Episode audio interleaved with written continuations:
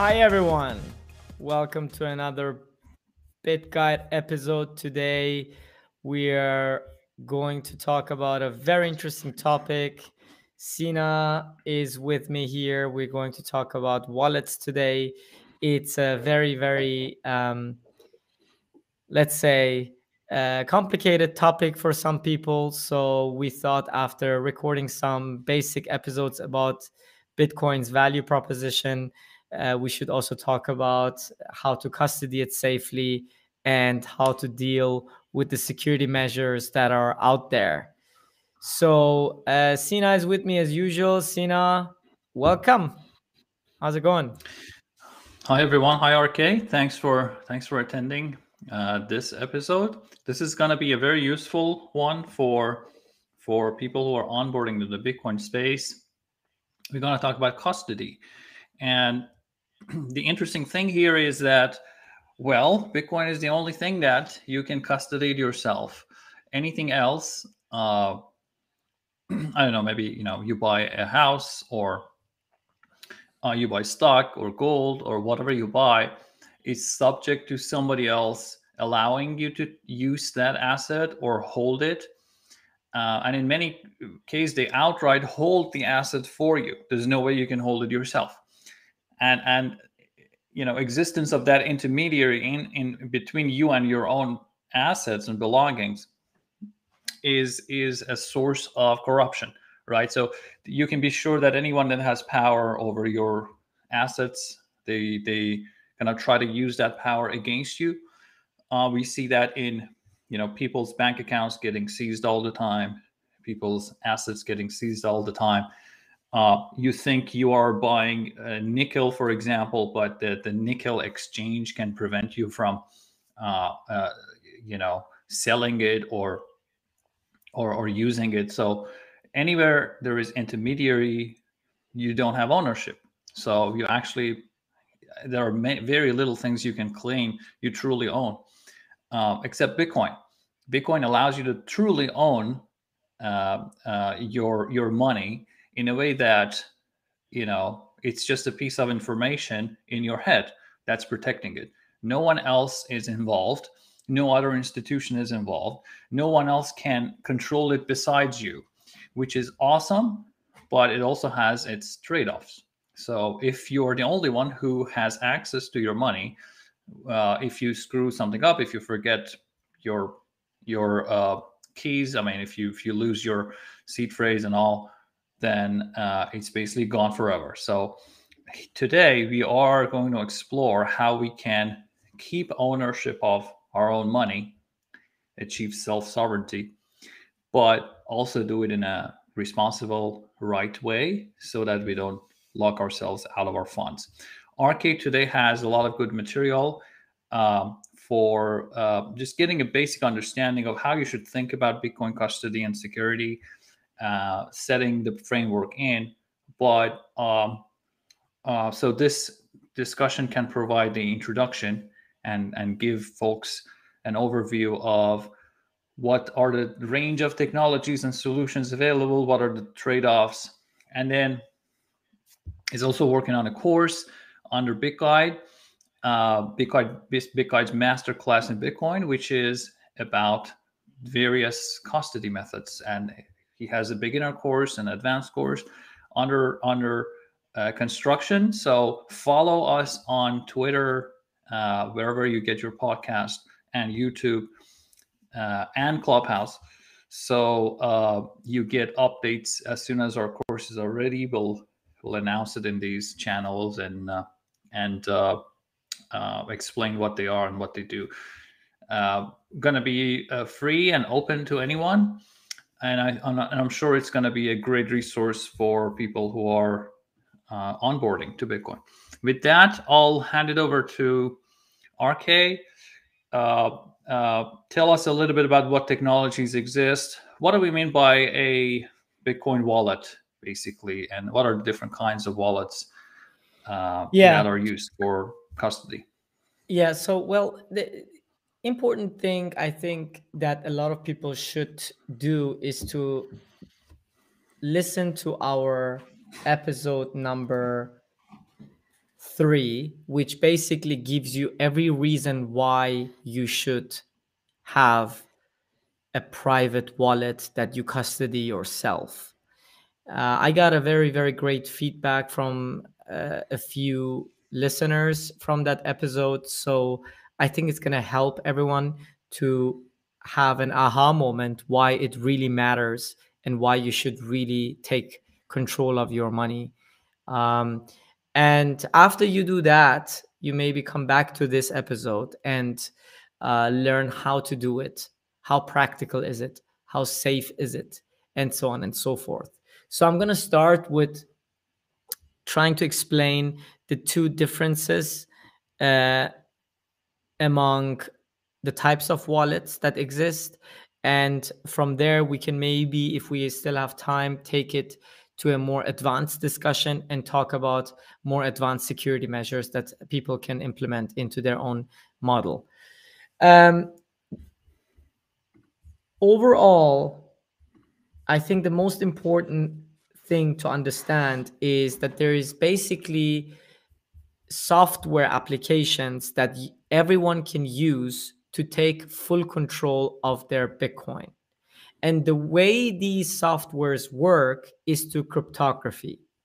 And cryptography is uh, used, or, or actually, it's called public key cryptography, right? So these keys are uh, so called passwords, if you will. I think it's a more common way of explaining it. It's a password that has very random characters and letters and uh, numbers that are or that used to be very very hard for people to write down so the industry came up with very very human readable ways of storing this information onto paper or onto uh, digital forms of, of of storage so the way most wallets work today is on a, a BIP 39 standard, which basically is a dictionary of 2048, I believe 2048 words. And these words are randomly chosen by the wallet provider that you have bought. And this wallet basically picks from this dictionary 12 18, 20, or 24 words. And this basically is the secret that you need to write down on a piece of paper or preferably even on metal. And you should store this information in secret. So that is called the private key. The private key is basically the proof that you own the Bitcoin it's actually the only way to prove that you own the Bitcoin because Bitcoin is pseudonymous. There is no names attached. There is no legal uh, form of, uh, you know, proving everyone that you own a Bitcoin. It's just pure mathematic cryptography that you can prove to everyone else in the network that you are the real owner of that particular coin. So this private key makes that possible. That's number one. This private key, after it's generated, creates another key, which is called the public key. The public key then generates so called Bitcoin addresses on your behalf. So these Bitcoin addresses, I always like to explain them like bank accounts or account numbers, if you will. So these account numbers are all leading to the same wallet. So they all look different and you can indefinitely create as many as you want, but they all lead to your wallet. And the reason why you have so many different and why you should use for every transaction a new address is because you don't want everyone to know how much Bitcoin you have. Let me give you an example. If I buy today um, a car from Sina and Sina is accepting Bitcoin and Sina gives me his Bitcoin address A and I send him one Bitcoin, And one year later, Sina sells another car to another individual and he uses the same Bitcoin address. I can see that address because I know that address belongs to Sina. If I just memorize that address or write down that address somewhere on my computer, I can go on the blockchain because the blockchain, the Bitcoin blockchain, is a public ledger, right? Everyone can see everyone. So I can go ahead and put the address of Sina into the blockchain and see exactly how much Bitcoin there is. But if Sina wants to protect himself from me knowing how much Bitcoin he has, he can go ahead and use another address, address B, address C, address D. So all these addresses lead or are generated from the public key. And the public key is generated from the private key. And every time Sina wants to move one of his one of these coins from one of these addresses, he uses his private key to sign the transaction. So that's how a wallet works. Now, let's talk about the two different types of methods on how the wallet uh, provider can uh, basically provide you the software with. One way of doing all of this is completely uh, having everything completely online, which is a so-called hot wallet, right? So in a hot wallet, it's called hot because it's all online. Your private key, the secret that you write down and nobody should know, the one that proves that you own the Bitcoin, is on the device that has internet connection. And also the public key. So you have both the private key and public key on the same device that has internet connection. Whereas the cold wallet, that's why it's called cold, you have your private key on a device that has no internet connection, but rather on a device that has uh, basically an isolation an isolated form of hardware basically that you can purchase from different uh, different manufacturers uh, which keeps the private key always away from any device that has internet connection. That's basically the idea. And the reason why you want to do that is in order to keep your private key away from any bad actors from scammers or from sorry uh, uh, hackers who may hack your computer and steal your Bitcoin. So, for that situation, the most secure way of storing your Bitcoin is to use a hardware wallet where your private key is stored offline. Maybe you can you can summarize that and we can go ahead and talk about the rest.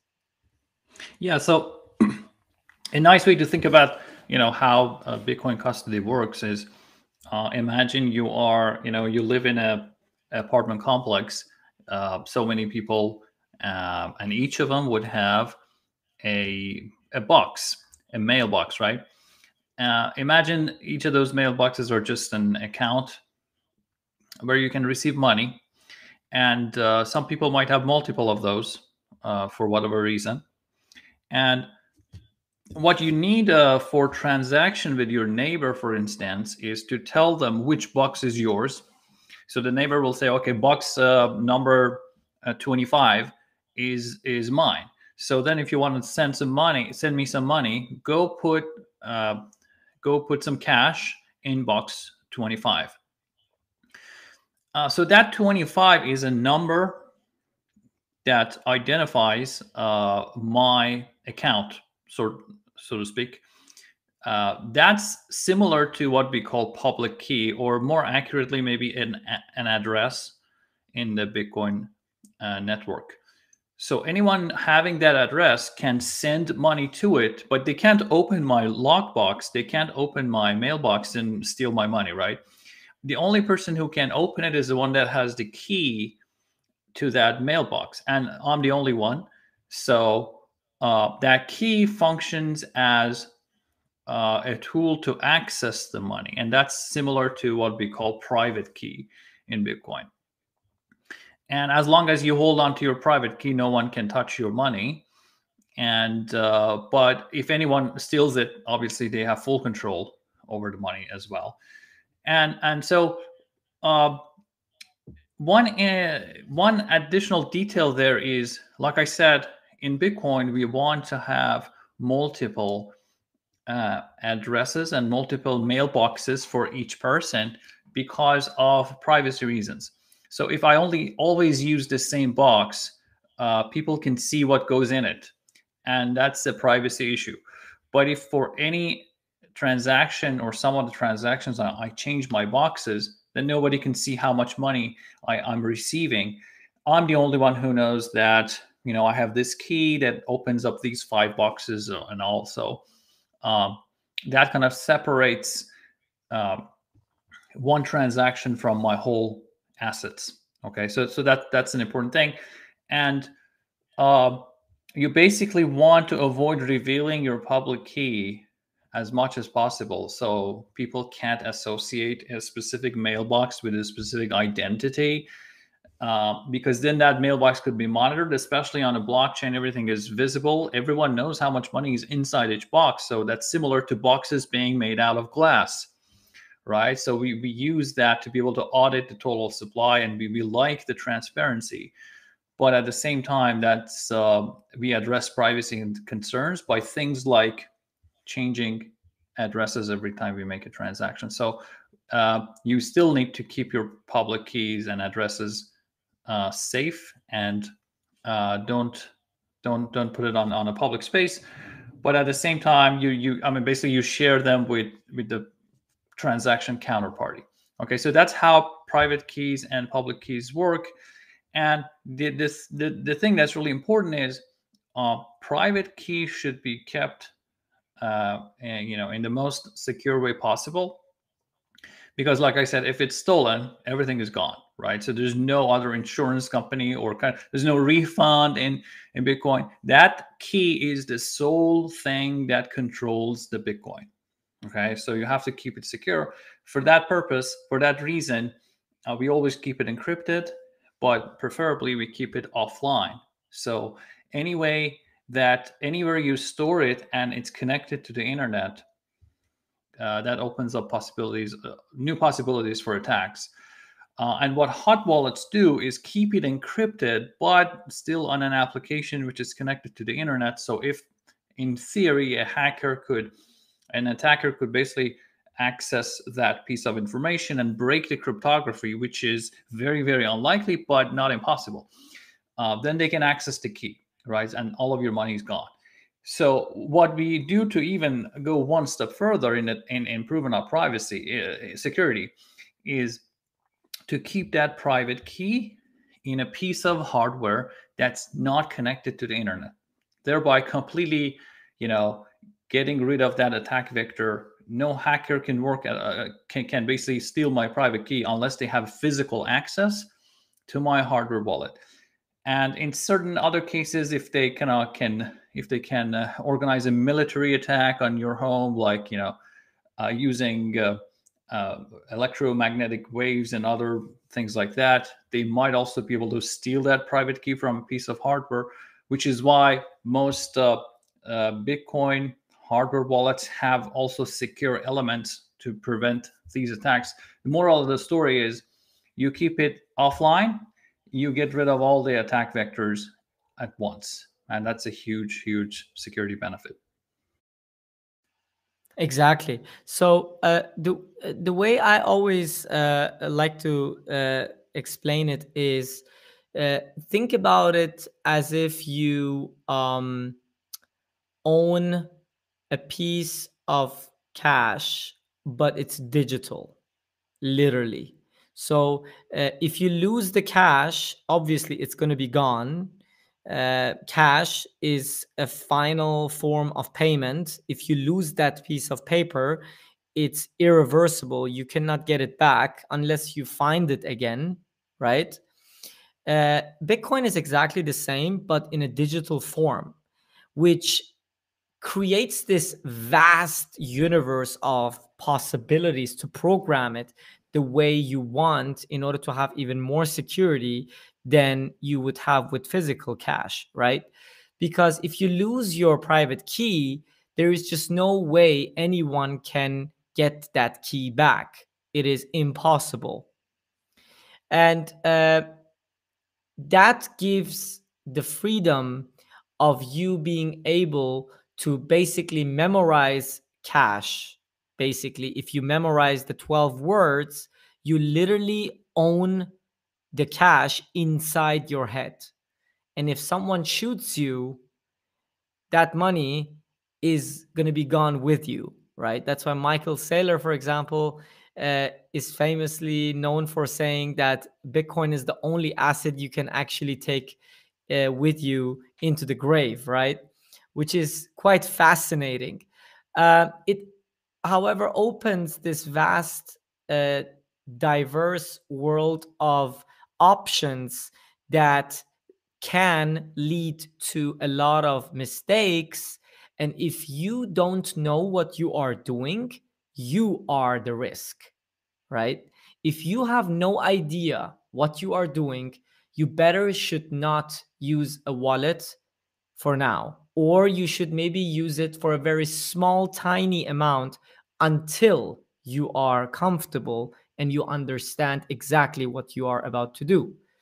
So, um, Sina was asking me in the other room, which was a great question. How how do you start uh, using a wallet? Let's say you go on Binance. Let's go you go on Coinbase and you purchase some Bitcoin. How can you go ahead and self custody that? Well, the first thing I would do is I would withdraw a very small amount into a mobile wallet. Okay, you can download a mobile wallet on your phone right now you can download Blue Wallet. You can download Muun Wallet. Uh, Samurai, I think, is a, is a good one as well. I don't have a lot of experience with that one, but my favorite is Blue Wallet. Great app. And just open a wallet on that, and uh, it's going to give you 12 words. And you can write that down, and that's basically the private key. And after you do that, you can withdrawal a little bit from Coinbase, or I don't recommend Coinbase, by the way. Don't use Coinbase. Uh, but wherever you have your Bitcoin, withdrawal your coin into your um, Blue Wallet and just see how it works. Right. After you know exactly what you're doing, you can then go ahead and purchase a hardware wallet. And maybe that's the next thing we can talk about, Sina, what is a hardware wallet and what is the difference? I already mentioned the, the, the main difference or actually the only difference is one a hot wallet keeps the 24 words on a device that has internet access and a cold wallet keeps the secret private key on a hardware that has no internet access. So once you feel comfortable and you have a very large amount in Bitcoin for your, I mean, relatively compared to how much money or how much wealth you have, if the percentage of your wealth in Bitcoin is large, or I would say even larger than 5%, then you should definitely use a secure hardware wallet. And you can purchase uh, all sorts of products out there in the market. There is uh, a hardware wallet called Ledger that you can use. Uh, you can use a Trezor. You can use a Coldcard. You can use uh, the Bitbox wallet, which is great as well. Swissmate uh, uh, wallet. By the way, we don't have any affiliation with any of these companies. So Sina and I just share names of wallets that we have tried and we feel very comfortable with. And depending on your skill level, technically, you might feel more comfortable at the beginning with something like a ledger before you use a Coldcard, right? And a Bitbox, for example, is something in between. It's it's user friendly, but still you have all the advanced options that you can add on top of your security model that will uh, open the gate for more advanced features but that would be the first step. And after you feel very comfortable, uh, you can withdrawal or you should withdrawal every single Satoshi you have on the exchanges into your own private wallet.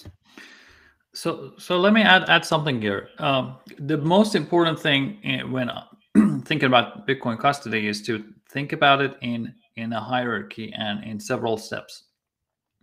Generally, uh, what people do is uh, in the beginning they they start learning about security, and then it becomes so complex and and intimidating that they prefer to just you know not not hold it themselves. It's a lot easier to just leave it on on an exchange, and what could go wrong, right? So uh, every day I'll look at my balance; it's there. So uh, uh, why go into the trouble of uh, you know becoming a security expert and hold it myself? Um, and that's you know partly and potentially an education uh, mistake that security experts do in, into complicating the matters to the extent that you know people just run away. Uh, it's important to understand that there is always uh, uh, a variety of security methods that are available. That some of them are just too much for you. You don't have to go through you know a, a very sophisticated uh, security uh, and custody method that Michael Saylor would go through to to secure billions of dollars right? So one of the nice ways to understand how much security you need is look at how much Bitcoin you have. If you only have a small amount, by all means, keep it on a on a wallet, on a on a application. I don't know, a hot wallet like Blue Wallet or Muun Wallet, any of them. They are very very good and secure and much better than keeping it on an exchange where it could be rehypothecated and uh, you know stolen at any time or or uh, you know multiplied uh, by because uh, they use fractional reserve methods. So you may not even have an actual Bitcoin on there. It may just be a number on the screen, right? So keep it in your custody using an online using using an application like Blue Wallet, for instance. Um, that's still orders of magnitude better and keep than keeping it on an exchange. And while you do that, as you're building conviction and buying more, your need for security will increase. And so does your knowledge. As your security knowledge increases, then you can graduate towards a hardware wallet. And then also there are multiple hardware wallets. Some are easier, some are harder. Harder, and and with, while using a hardware wallet, you can also increase your security by multiple other tools that are available. So there's a way there's a way to just use the basic functionality of a hardware wallet. Basically, just withdraw your coins to it to it and create a seed phrase and secure that seed phrase. That's all you need to do at first. Uh, but if you have a lot more coins, then other issues emerge. Um, how can I keep it from? How can I keep my my uh, seed phrase from uh, a flood or a fire or even like forgetting? Um, especially if, if you're keeping it for a long run, right? How do you do that? So then you add more layers of security on top. Uh, and you don't have to know all of these advanced methods in the beginning. You don't. You may not even uh, have to implement the most sophisticated one at all. So uh, it's just about learning what are the uh, array of options and which ones are right for you at the moment. And there's always something better uh, than keeping it in somebody else's hand. Yeah i mean the, the way i always uh, explain it to others is that you need to understand that you at the end are the biggest risk here if you don't know what you're doing and i think i said that already but i'm going to say it again because it's so important. If you have no idea what you are doing you have to immediately stop and uh, do what you did before before you you know go ahead with what you're doing or do it with a very small amount because you're risking right? So uh, that's one thing. The other thing is once you uh, start to accumulate a lot of bitcoin for yourself you have to consider all sorts of scenarios that might happen and your options one of the options is what if, for example, uh, you have your Bitcoin at home and your house burns, right? In that case, you should better have your seed words not on paper, but rather on metal, right? That's a very, very uh, logical thing that you should think about in that case. Or what if there is someone who breaks into your house and steals your seed phrase? What you should what what what can you do there? Right? These are all questions you need to consider. And interestingly, before we go ahead and talk about that, I want I want for everyone to understand every time we talk about this, think about it for different assets. What options do you have with cash compared to uh, Bitcoin? What options do you have with gold compared to Bitcoin? If you have gold or if you have cash at home, there is not much you can do. You either have it at home or you put it in a bank vault and you trust the bank, right? But with Bitcoin, the beauty of Bitcoin is you can have Bitcoin at home and you can have a backup somewhere else safely. So you don't have to, but you can. But that optionality shouldn't make you go crazy and say, oh my God, this is not safe. Uh, do I really have to do that in order to keep it safe? The answer is no, you don't have to. But because of the beauty of Bitcoin's optionality, people get confused and believe they have to do all of this in order to be safe. And the re- and th- the truth of the matter is that's not the case. You you have all these options, but you don't have to do them in order to be safe. In reality, you actually should do what you understand because that's the most safe thing to do. But let's say you become more advanced and you don't want to trust um, your own house and you want to uh, put your Bitcoin not in your own place because you're not planning on selling your Bitcoin for the next five years, right? Well, you can rent, for example, a secure bank vault or like all these gold dealers offer these these vaults, these, these, these secure vaults, right? So you can put your seed phrase there, for example, and you can keep the hardware wallet at home with a pin on it, right? If you do that, then you have the security of the pin uh, and the seed phrase is not at home. So if anybody would break into your home, they don't have your seed phrase, right?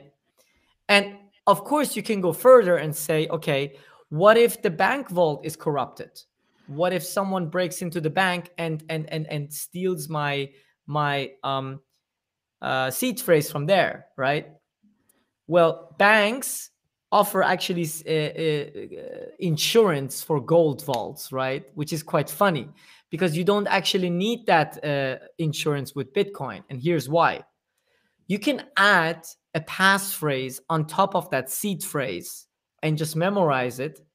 And of course, you should write it down and not only memorize it, because if you forget it, you're going to lose the Bitcoin. And if you have a passphrase on top of the 24 words, even if someone breaks into that bank, they cannot get your Bitcoin. So if you want to recover your Bitcoin, let's say you lose the hardware wallet, you want to recover the Bitcoin, you will need the 24 words plus the passphrase on top that makes the whole setup a little bit more complicated. If something happens to you, you need to make sure it's written down somewhere or some of your relatives know what you did, right? But it gives you at the same time the benefit that if something happens in the bank vault, you don't have to worry. Or if you carry that seed phrase on the street with you and someone steals it from you, you don't have to worry because there is a there's an additional passphrase on top of that. So let's so let's uh, wait here for a second.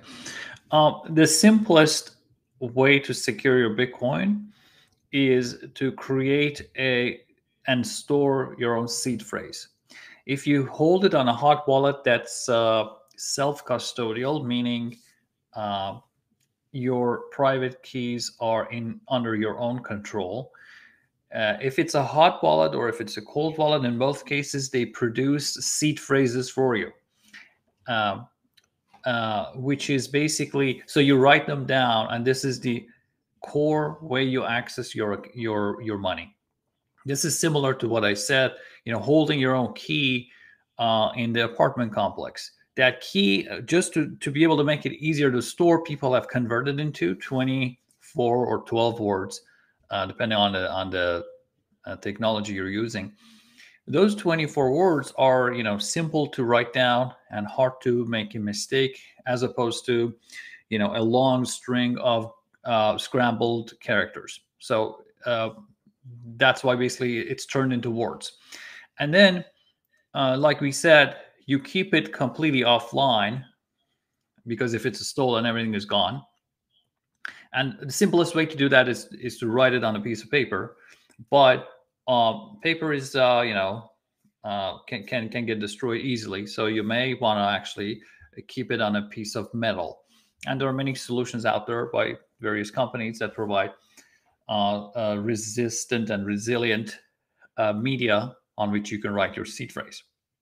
So you keep your seed phrase offline and you secure it. Okay. But then the problem is you there's only one secret that holds all your wealth and that's itself a concern. If you lose that seed, uh, written seed, or if somebody steals it, everything is gone, right? So to add one more layer of security, we we we create two secrets. Uh, that's like you know creating a a mailbox that needs two keys to open. Okay, in this specific case where Ark is ex- explaining, we have 24 words and then we have a, a 25th one that's separate. And that 25th uh, uh, word is not actually a small word. It could be any length. You could write a poem. You could, you could do, you could write anything. It could even be a recipe to your favorite meal. I don't recommend that, it, but okay. Yeah. So, so uh, I mean, you have freedom in choosing that, and and uh, uh, it, it's really hard to just by looking at it uh, say it's a, a, secret but if it's a you know plate on which you have written 24 words everyone with minimal knowledge knows that this is a secret to bitcoin right? But you know 25th word some people even just write it and uh, write it like i said you know some some kind of generic sentence or whatever that uh, you know if somebody walks into your house would probably think yeah, that they just took a note about something or it's maybe a recipe whatever okay? So that's so you have a lot of freedom in choosing that 25th word but but the, the actual benefit is you can keep the 25th and the first 24 separate. And and that separation gives you a lot of uh, power. If somebody steals the 24 words they have no access to your Bitcoin unless they can brute force your 25th word as well. So they can sometimes they, they try all kinds of combinations of words and letters and numbers to to generate it. And that's why if you if you choose a long enough 25th word, then um, then uh, that's that's pretty good. That's pretty secure. So the only way somebody can access your money is if they have the 24 words and the passphrase, which is the 25th one, right? Yes. So that creates a lot of a lot of power in your hand um, to to be able to you know secure things in in a way that um, you know it's hard to compromise. Even if somebody steals one piece of secret, the second one could be kept somewhere else, separate, where nobody knows except you. So that's a huge amount of added security. And then um, Another method that's you know similar in the spirit, spirit but different in technology is multi-sig. So these, uh, what what Arki was explaining about passphrase is still the same long seed phrase, which is broken down into two pieces. So once you're recovering your Bitcoin, you have to provide both pieces of information. It, they get combined. They create one larger seed which will then use use as your key to open your Bitcoin vault on the blockchain. But multi-sig uh, uh, has integrated technology in which several seeds are needed to begin with, and they could be uh, this they could be any number and and uh, distributed in different ways. So uh, what is multi-sig, RK? Explain that a bit to us. Yes. So multi-sig is a very sophisticated way of storing Bitcoin. It is actually not as difficult to do as it used to be. I think you can even do multi-sig on Blue Wallet today, which is quite amazing. But um, ultimately, to make it very simple as an explanation, it gives you the option to use multiple wallets to create one wallet in combination with these multiple devices. And you can choose how many of these devices should sign any transaction in order for the transaction to be a valid one. Let me give you an example. Let's say you purchase three hardware wallets a ledger, a Coldcard, and a Trezor. Okay. Each of these hardware wallets give you uh, 24 words. You write them down, you back them up securely. And after you do that, you combine all three of them and you can use a software like uh, Sparrow, for example, or Specter.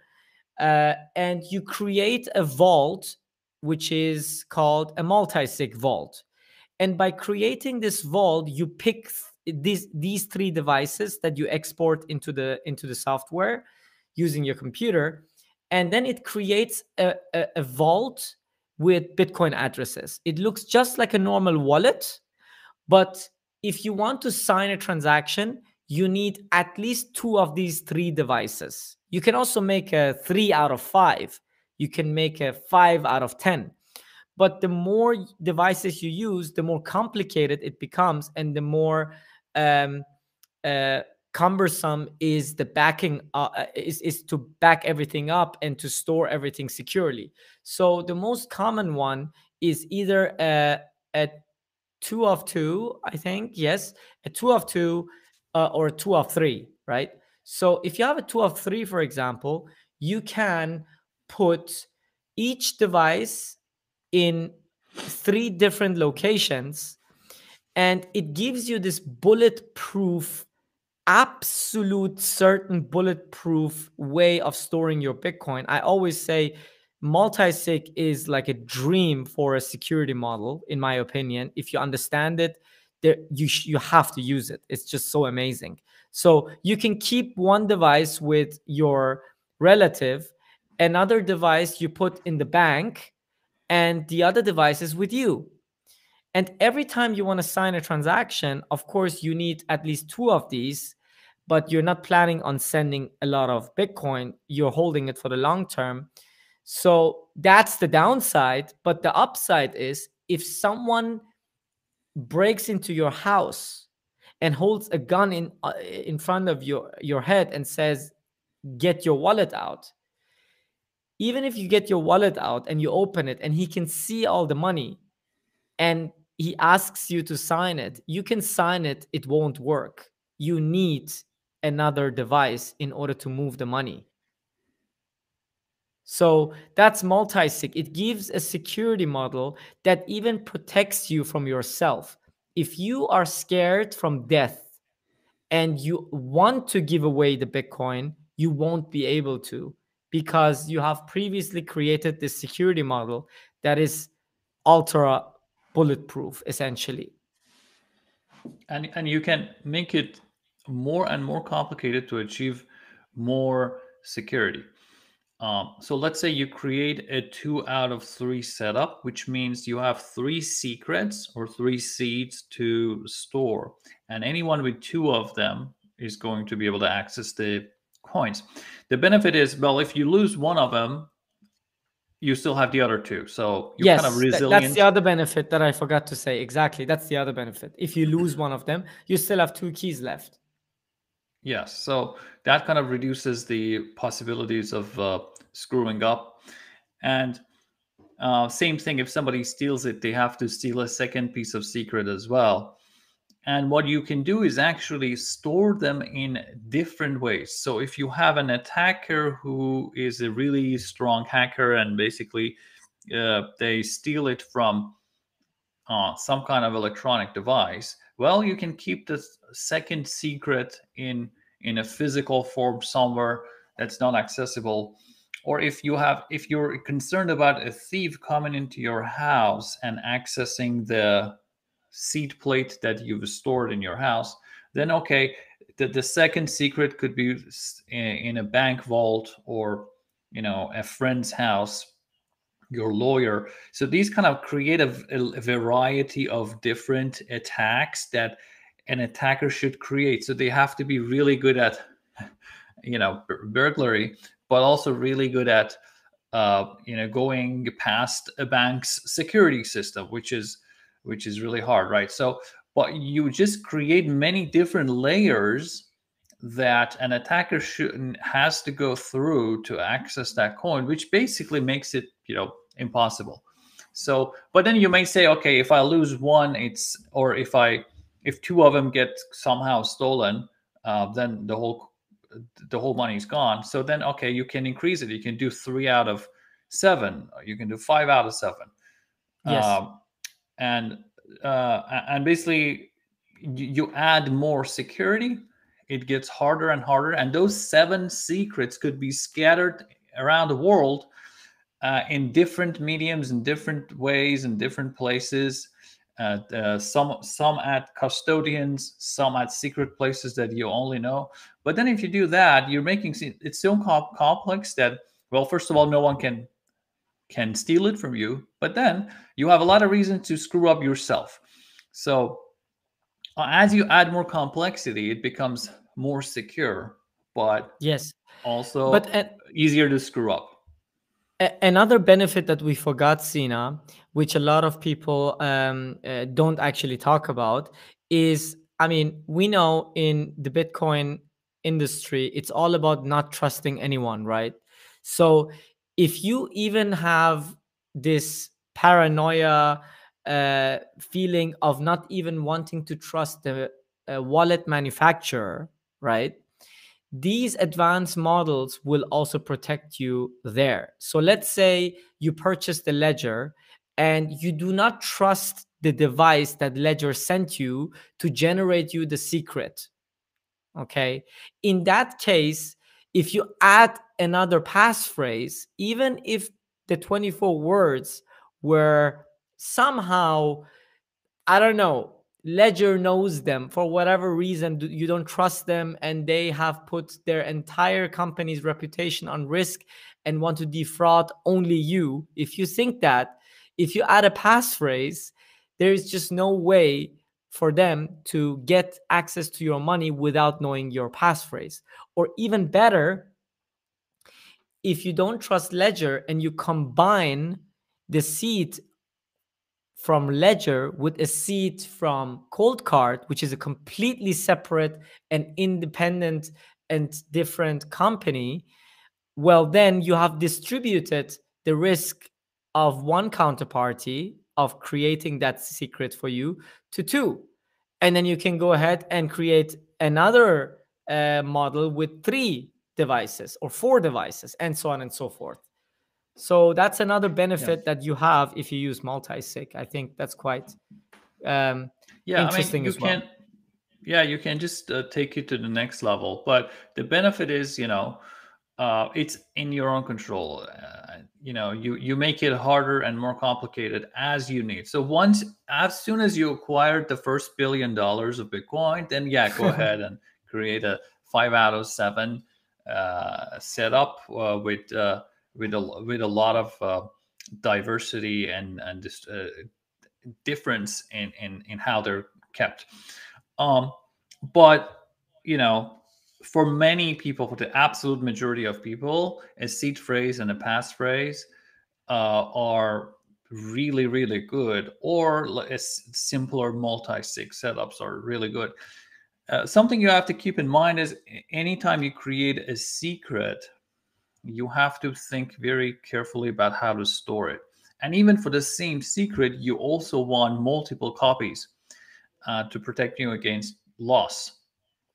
So something that's uh, uh, I hear frequently from security experts is, you know, think about at least three uh, copies of the same seed and and use different media for it. So if one of them is on steel uh, uh, uh, in your basement, second one could be on steel, but keep it somewhere else, not in the same house. Keep it at at at, at a bank. But then you have problem trusting the bank, so keep the third piece at a trusted friend's house. So you kind of you know each uh, seek each copy uh, needs to be stored in a different place and in a kind of a different setup such that um, uh, you know you may lose a piece but the second one is impossible to lose for the same reason as you lost the first one.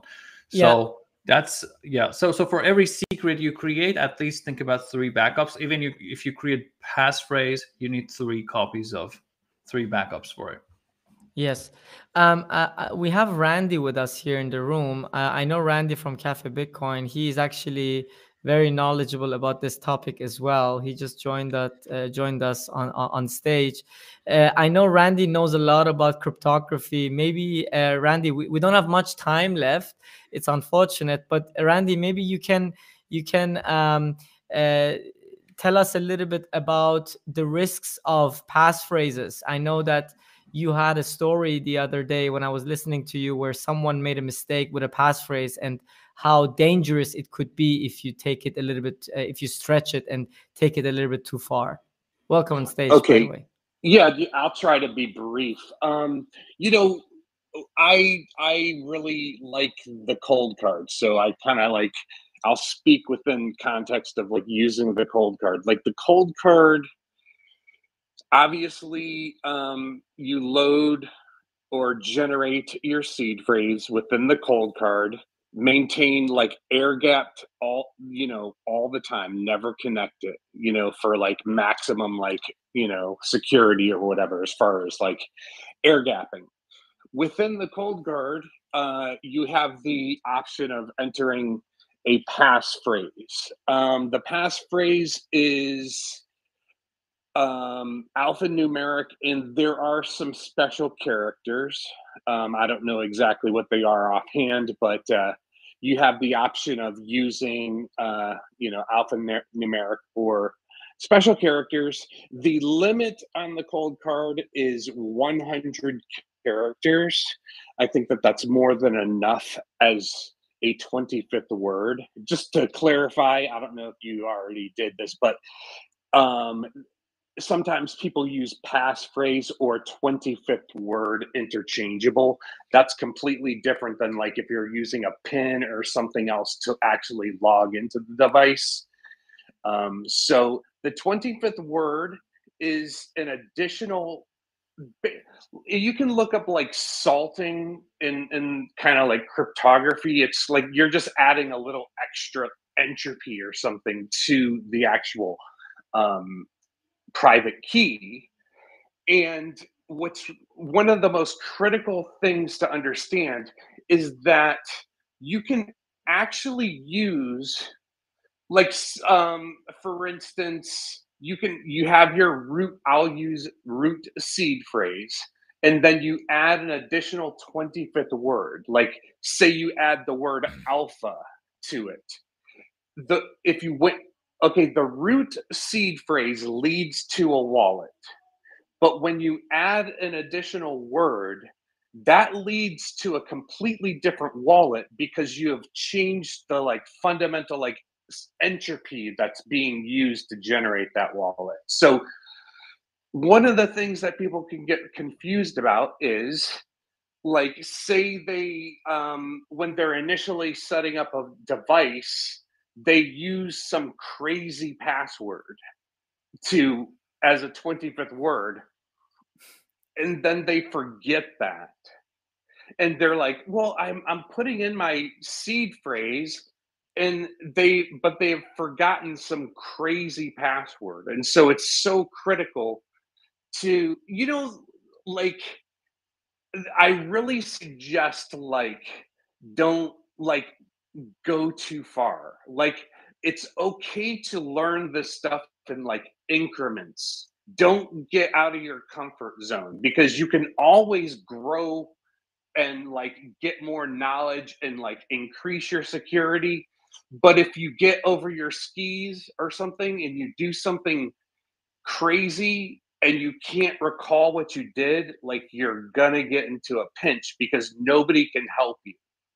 Like nobody can help you figure out some crazy 25th word that you use. So it's completely okay to like incrementally do this because remember, as long as you maintain that hardware device as fully air gapped, you, you're already in a in a very good uh, like security posture because so it's okay to once you get to the point that you're using a hardware wallet fully air gapped. Like that is a huge step. And just at that point just take it incrementally. Don't get too crazy. Like i was i help like you know there is one cool thing like with the Coldcard i'm not like you know some shill or something. It's just something that i like. I so use I it as well. it's amazing. I love it yes yes yeah. i actually i have like one of the beta devices for the mark iv like the new but anyway um th- what's really cool about say the Coldcard is there is a telegram group and so i was in there and somebody was like having trouble and they forgot what they did and you know obviously um i was just trying to like figure out obviously never asking a person's seed phrase or anything like that but i was just trying to get an idea of what he did. And ultimately i think what the what he ended up doing was he was experimenting with the sparrow and then like generated a xpub from his Coldcard with like say the root seed phrase or something or you see what i'm saying that's why i'm kind of going off on this like 25th word thing is so he basically like had generated two xpubs one from his, his like root seed phrase but also one from uh a wallet generated from his 25th word and so he kind of got confused because he was trying to he was using one xpub to generate addresses and generate like a transaction and then he was trying to get the Coldcard to sign it, but it was the wrong X yes. for that, that's the, the that's the danger, right? That's the danger of passphrases. If you if you if you put a passphrase and as you mentioned it's it's it's it's it's even case sensitive the problem is if you put a passphrase and you write it in a way that uh, you actually forget let's say you write one letter as a capital letter and you just forget about that letter that you wrote it as a capital letter and next oh, time yeah, yeah. yeah that's that's the that's the i remember you told me once one of those stories which was yeah pretty, okay, okay pretty yeah. crazy now now on the Coldcard they don't allow you to do that it's it, so okay. they limit that's the right thing to do they yeah limit that variable oh just just um you know one suggestion right if you want to experiment with the 25th word keep in mind you've already generated a seed phrase right on the say the Coldcard so you have a 24 word seed phrase just use the first word again on mm-hmm. the 25th word. That's mm-hmm. like a nice little like baby step into using the 25th word. Just be a, just be redundant. Just use the first word of your seed phrase again for the 25th word. Something like that. Something very simple so you can get comfortable with that. So yes. that, I'm just throwing that out as a suggestion. Yes. Yeah, you just came into the room. We were talking about all the benefits, but as you said, the downside is sometimes uh, not, I mean, I would even say right now, most of the time, much bigger than the upside because most people still don't understand what they're doing when they put a passphrase. I also don't suggest it for anyone. I always explain it to everyone and I let them choose and I also explain them the dangers but the danger is if you forget that if you write it down wrong and you forget it the problem is the wallet next time is not going to give you an error. It's going to work. If you put the passphrase wrong it is going to work and it's going to show you a balance of zero.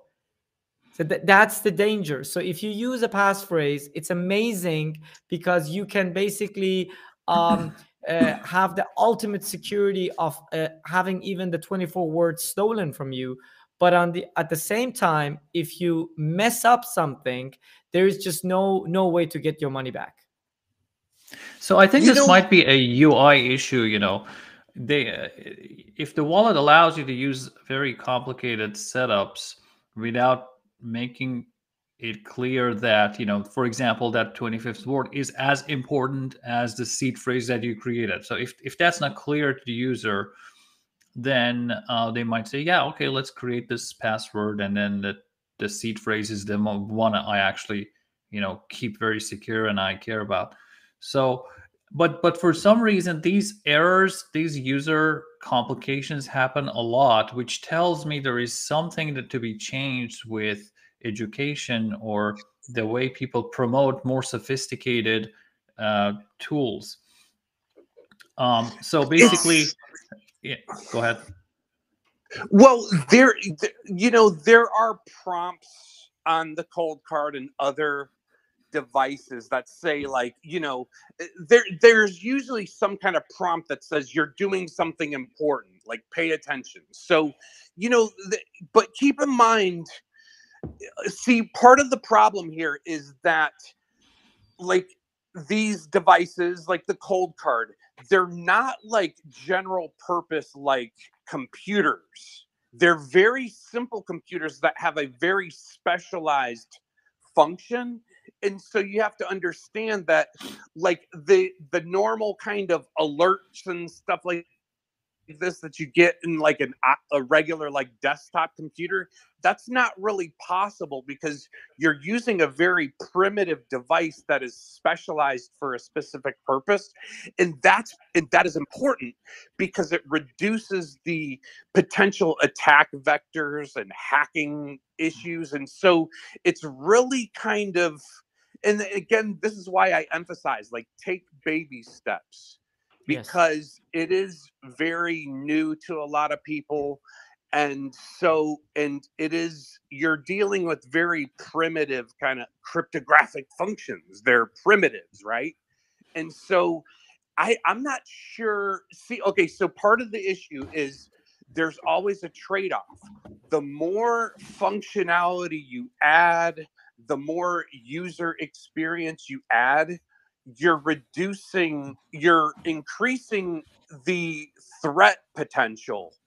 And so that's part of the like trade-off there and why people need to get find their comfort zone and then grow into that comfort zone and then they can increase their security and this kind of stuff. So yeah. it's it's go ahead.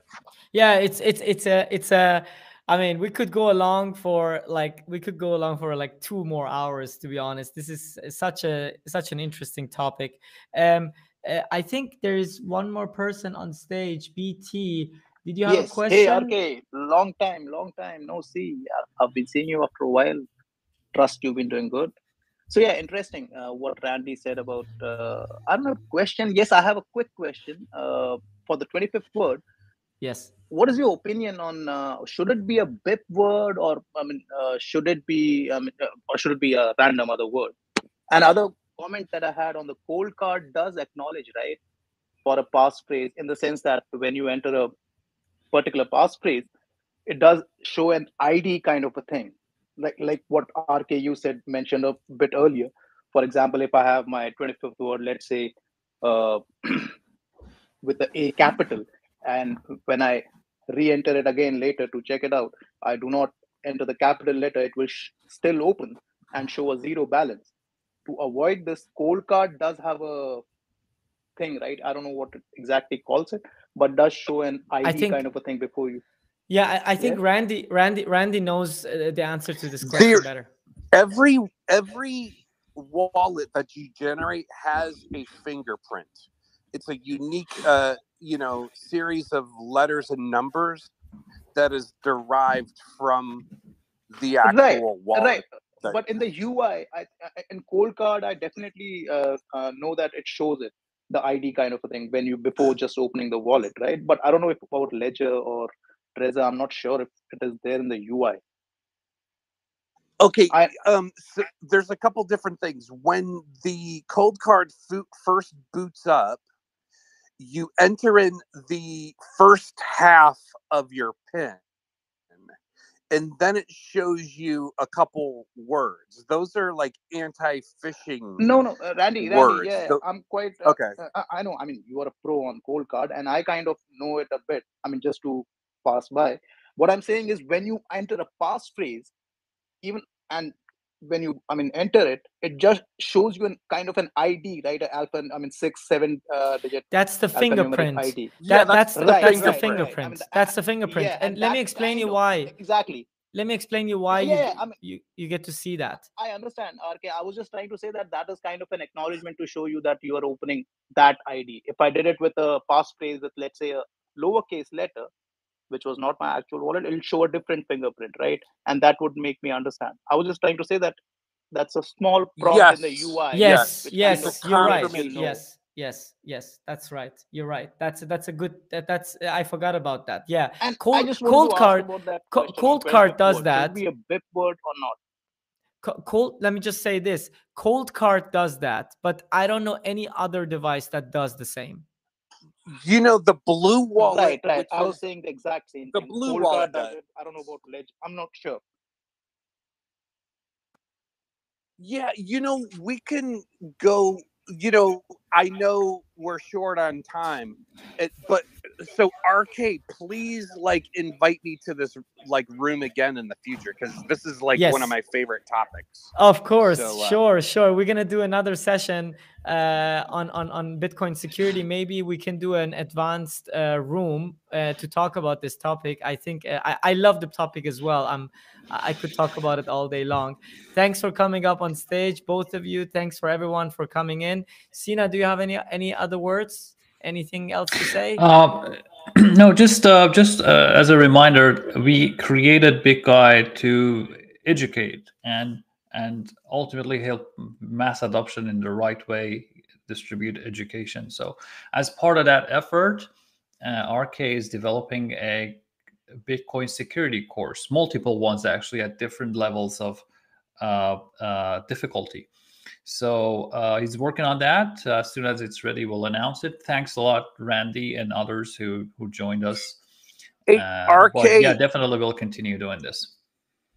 Hey, RK, hit me up. I'll definitely, I'll like be happy to kind of like review and scrutinize the curriculum as you develop it. Definitely, I will, you some good Randy. I will. I will. I will definitely Awesome. do that. Thanks for the offer. I will definitely do that. Are you coming to the conference?